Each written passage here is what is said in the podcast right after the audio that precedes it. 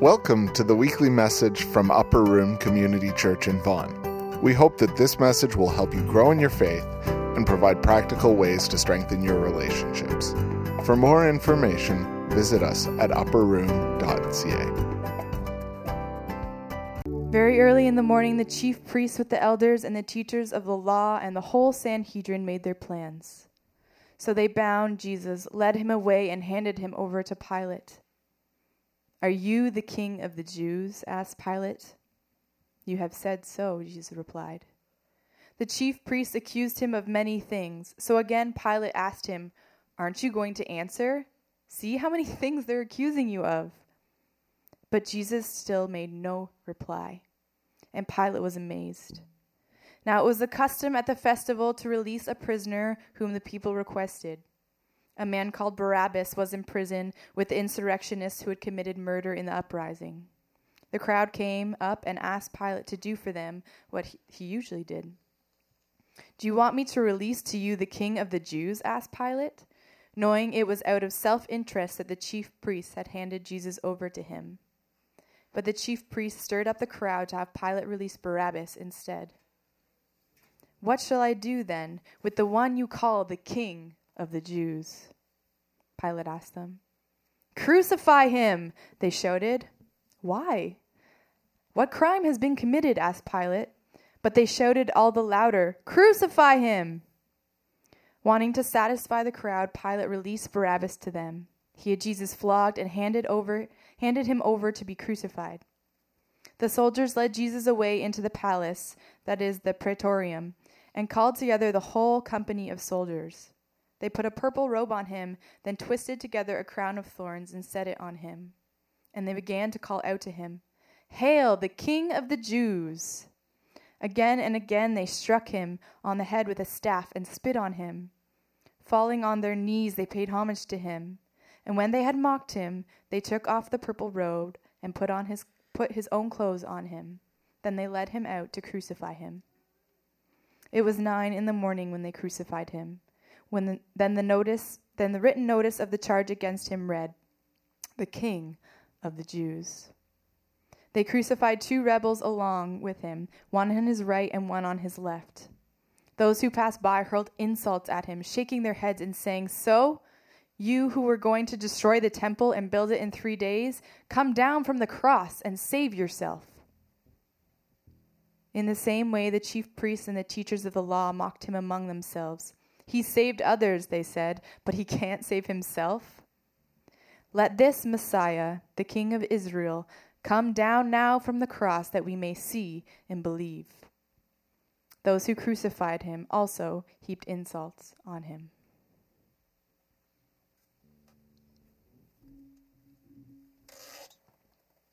Seated.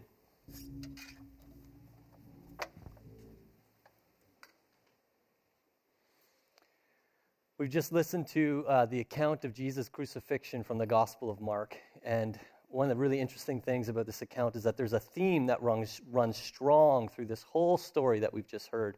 Something more than the fact that merely that Jesus was, was killed or crucified, but it's the theme of mocking. That throughout this whole passage, we hear Jesus being mocked and sneered at and insulted and shamed and, and his dignity was, in, in a very literal sense, stripped away from him. Uh, he was mocked and, and, and made fun of essentially by people from almost every sector of society. And so we see in this account the soldiers that were with him, right? They, they take a bunch of thorns from a bush, they twist them together in the form of a crown, and they press it into his head. And then they find a purple robe, probably one of the robes that the soldiers had themselves. They put it on him as this kind of mock robe, this robe of royalty. They found a reed somewhere and they put it in his hand as this mock scepter. And then it says they got down on their knees and they bowed down and they said, Hail the King of the Jews. And then they got back up and they beat him. When he was nailed to the cross, right, we're told that a sign was nailed above him. It was a title that was given to him, a mocking title that said, King of the Jews. It tells us that uh, there were people, there were people passing by and, and watching this whole thing. And probably a lot of these people were people that had seen Jesus beforehand and seen some of the things that he had said and done. And it says they mocked him too. It says they hurled insults at him It says, look at him. They, they said, look at this guy. Wasn't this the guy that said he would destroy the temple and then build it back up in three days? And now look at you. You're hanging on the cross. Man, if you, if you said you could do that, why don't you come down from the cross yourself? It says, even the, the teachers and the chief priests, these are supposed to be some of the most pious people in the community. And it says they mocked Jesus too. They said, Look at you. You saved others while you were out there walking around doing your thing. You saved others, and now you can't save yourself.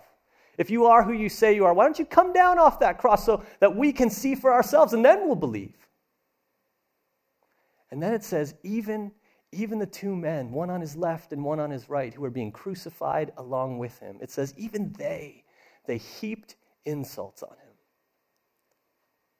It's fascinating. It's fascinating that Mark includes this in his whole account. And it's fascinating that the people around Jesus would have been filled with so much like hatred, animosity, like indignance toward Jesus. Why did they mock him so much? What was behind all of that? And we can hear it in, in, in the mocking itself, the reasons that they were mocking him. They weren't mocking him, they weren't insulting him for the, the, the, miracles that he had done, all the good things that he had done over the time of his ministry. They weren't mocking him for the things that they had taught. What they were mocking him for were the claims that he made about himself.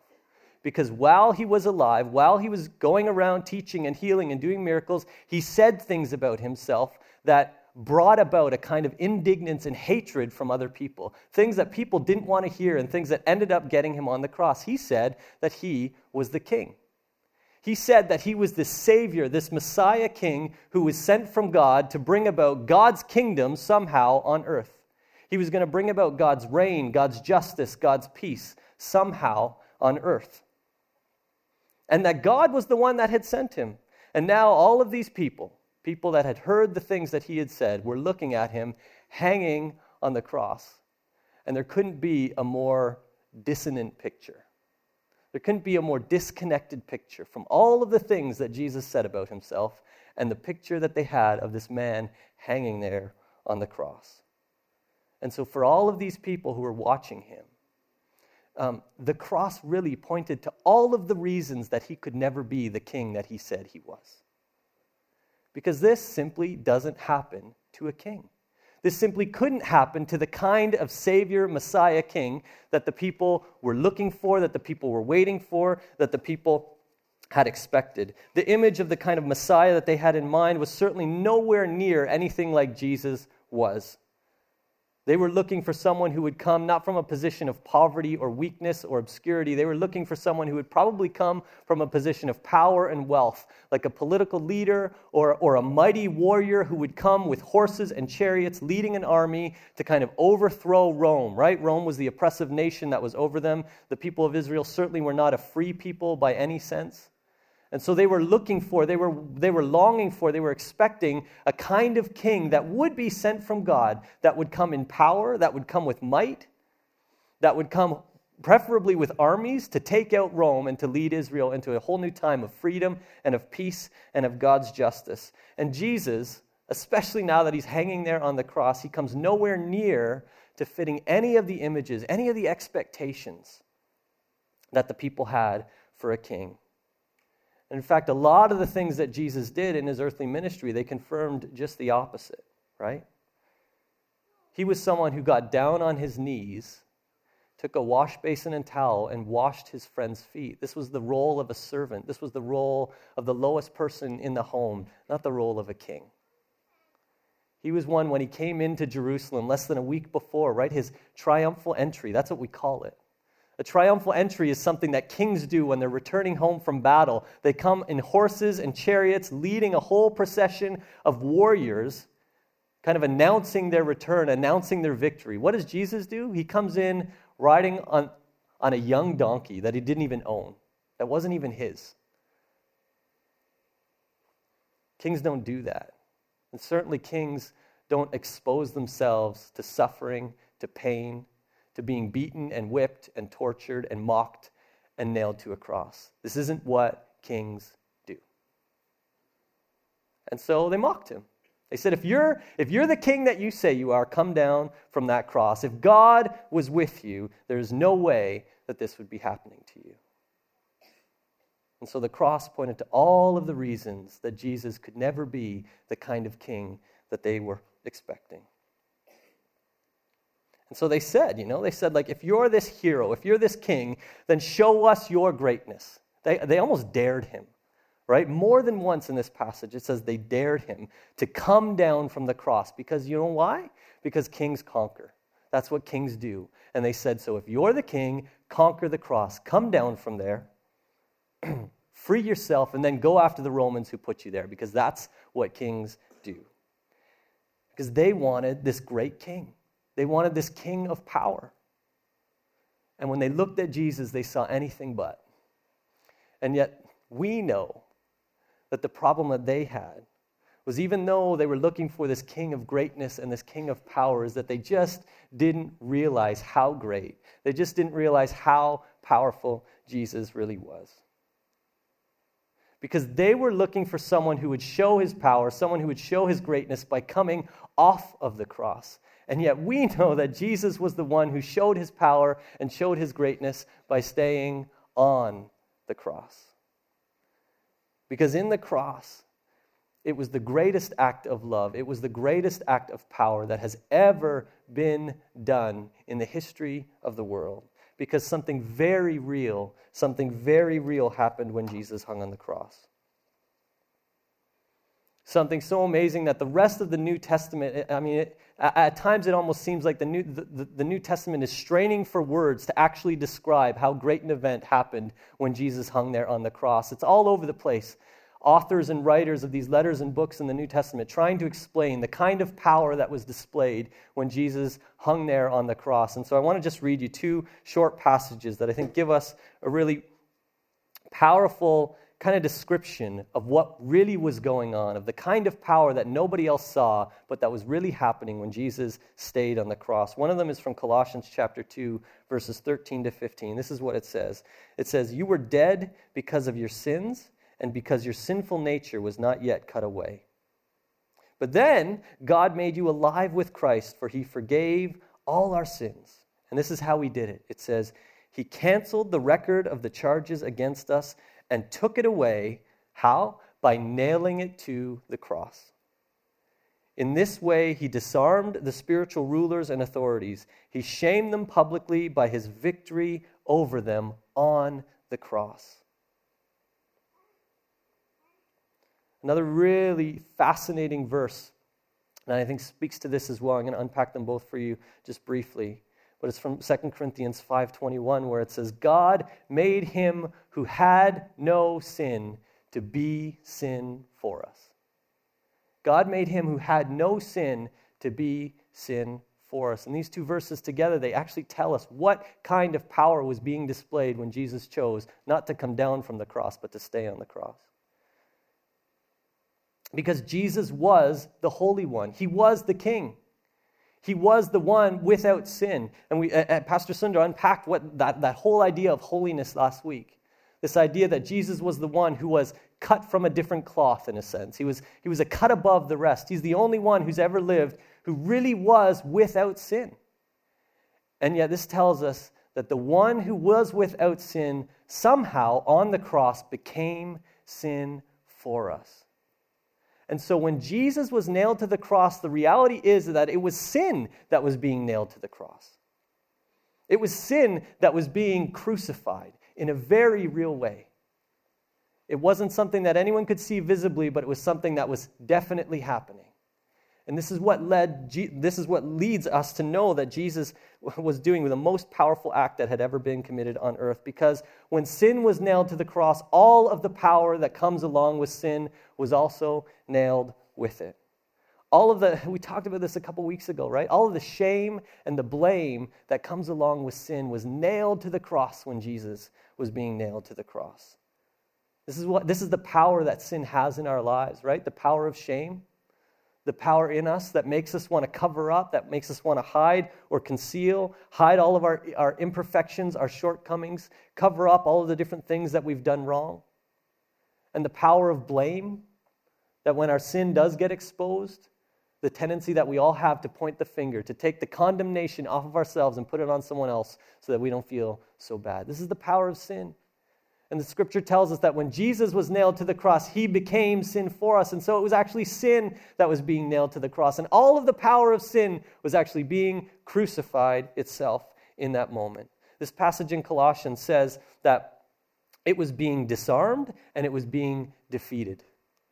And so, as Jesus himself was being stripped down naked, disarmed himself, defeated himself, nailed to the cross. This passage is telling us that it was sin that was being disarmed. Its power was being taken away and it was being defeated. It no longer had the power to rule over our lives. And so we see Jesus being mocked here. We see him being jeered at, ridiculed, exposed. And it says that just as Jesus was being shamed, just as he was being mocked, just as he was being stripped, literally, this is exactly, this is the picture that we have of what was happening to sin. Sin was being exposed, it was being shamed publicly, it was being stripped of all of its power, and it was being killed. And friends, we need to remember this because I think we spend so much time in our lives actually rehearsing the language, like, like the inner language that goes on in our minds often so much of that inner dialogue is focused on the power of sin. We actually allow the power of sin, the power of shame and blame to rule so many of our thoughts. And the message of Good Friday is that sin was nailed to the cross, that we have this picture of Jesus hanging on the cross, but actually it's a picture of sin being defeated, being publicly exposed, being rendered powerless. We need to remember this because we need that inner dialogue in our own minds and hearts to change. You know, to say, no, sin is not the king anymore. Sin has in fact been killed. Jesus is the king. Because Jesus was killed, he's the king. And so all the people looked at Jesus and they saw the cross as the thing that pointed to all of the reasons that he could never be king. And yet we know that the cross is actually the thing that points to all of the reasons that he must be king, that he has to be king, because this is actually what he did because it was in his weakness, in his suffering, in his death, that he showed just how great he was. It was in his weakness, it was in his suffering, and it, and it was in his death that he did all of the things that a good king does. Because what did he do? It was on the cross that he went to war for his people. And it was on the cross that he fought a battle for us that we could never fight on our own. Friends, we don't have the power within us to be able to overcome sin or all of its power in our lives. We simply don't. But He does. And He fought that battle for us on the cross, and He won. And so He's a king that conquered. Not just another uh, earthly kingdom or king that would come and go as they all do. He conquered a king for eternity. He conquered the king of sin and death and Satan. He conquered those rulers this passage says that he actually exposed them for the frauds and the shams and the villains that they are, and he rendered them powerless. It says he was putting them on display for all of us to see that their power has been taken away. And so on Good Friday, friends, this is what we celebrate. We celebrate that sin itself has been stripped bare, that sin itself has been disarmed and defeated and whenever we feel that voice coming into our spirits or into our minds that says, no, sin has to keep you down, we say, no, those words have no power anymore. There's a new king who's ruling, there's a new king who's conquered. And so, in a very real way, friends, Good Friday is actually Jesus' coronation day. It's the day that he was crowned king. Literally, it's the first time in his life that he had a crown put on his head. It was a crown of thorns. But we know that that's actually a crown of glory that was given to him because it was on the cross that he was crowned king because he actually gained victory for us. And so we say, yes, this is Good Friday. This is Good Friday because the king has come. He has rescued us from the power of sin. He has rescued us from the power of a king that once had control over my life but no longer does. And so we come into his kingdom, literally. We come into his kingdom, into his new way, into a new kind of freedom and hope and life that this king offers. So we celebrate. That's why we call this day Good Friday. So, a minute, in a, in a minute, I'm going to invite you to take part with me in communion. And what I, what I want to do is actually invite you to take part in this as, as in a sense, a, a celebration meal, as a sense, in a sense, like a coronation banquet, that as we feast on the, on the body and the blood of Jesus, that we're actually feasting on, on, on the celebration meal of his victory. Because when he was broken, as his body was broken, as his blood was shed and poured out for us, this is exactly what he was doing to sin. This is exactly what he was doing to the power of sin. He was breaking it. The king was killed so that the, the power of sin, so that that king of sin would be killed on our behalf, so that we could live with this whole new king. As we wrap up the service this morning, just know that you're going from Good Friday, but in uh, two days you'll be back for Easter Sunday. So I want to bless you just with the, with the knowledge um, that Jesus actually did show his power by coming off of the cross. He did show his power by coming off of the cross, just not in any of the ways that we expected it. And so I want to bless you not only with that knowledge, but that knowledge so that it will fill the words that you allow to play over in your mind and your heart. Because I think so far, like so, all too often, all too many of us, we actually live life in defeat. We believe that sin has a power to keep us down, that sin and brokenness have a power to actually be, uh, in a very real way, kind of king over our lives, that they have a power to guide and direct and shape the direction of our lives, the words that we speak, the way, the things that we do. And so I want to bless you as you, as you reflect and move toward Easter Sunday with the knowledge that Jesus himself has the power. He has come off of the cross and he has conquered sin. So that you don't need to live under the power of sin and brokenness anymore. You live under the power of a new king. Would you receive that this morning? Amen.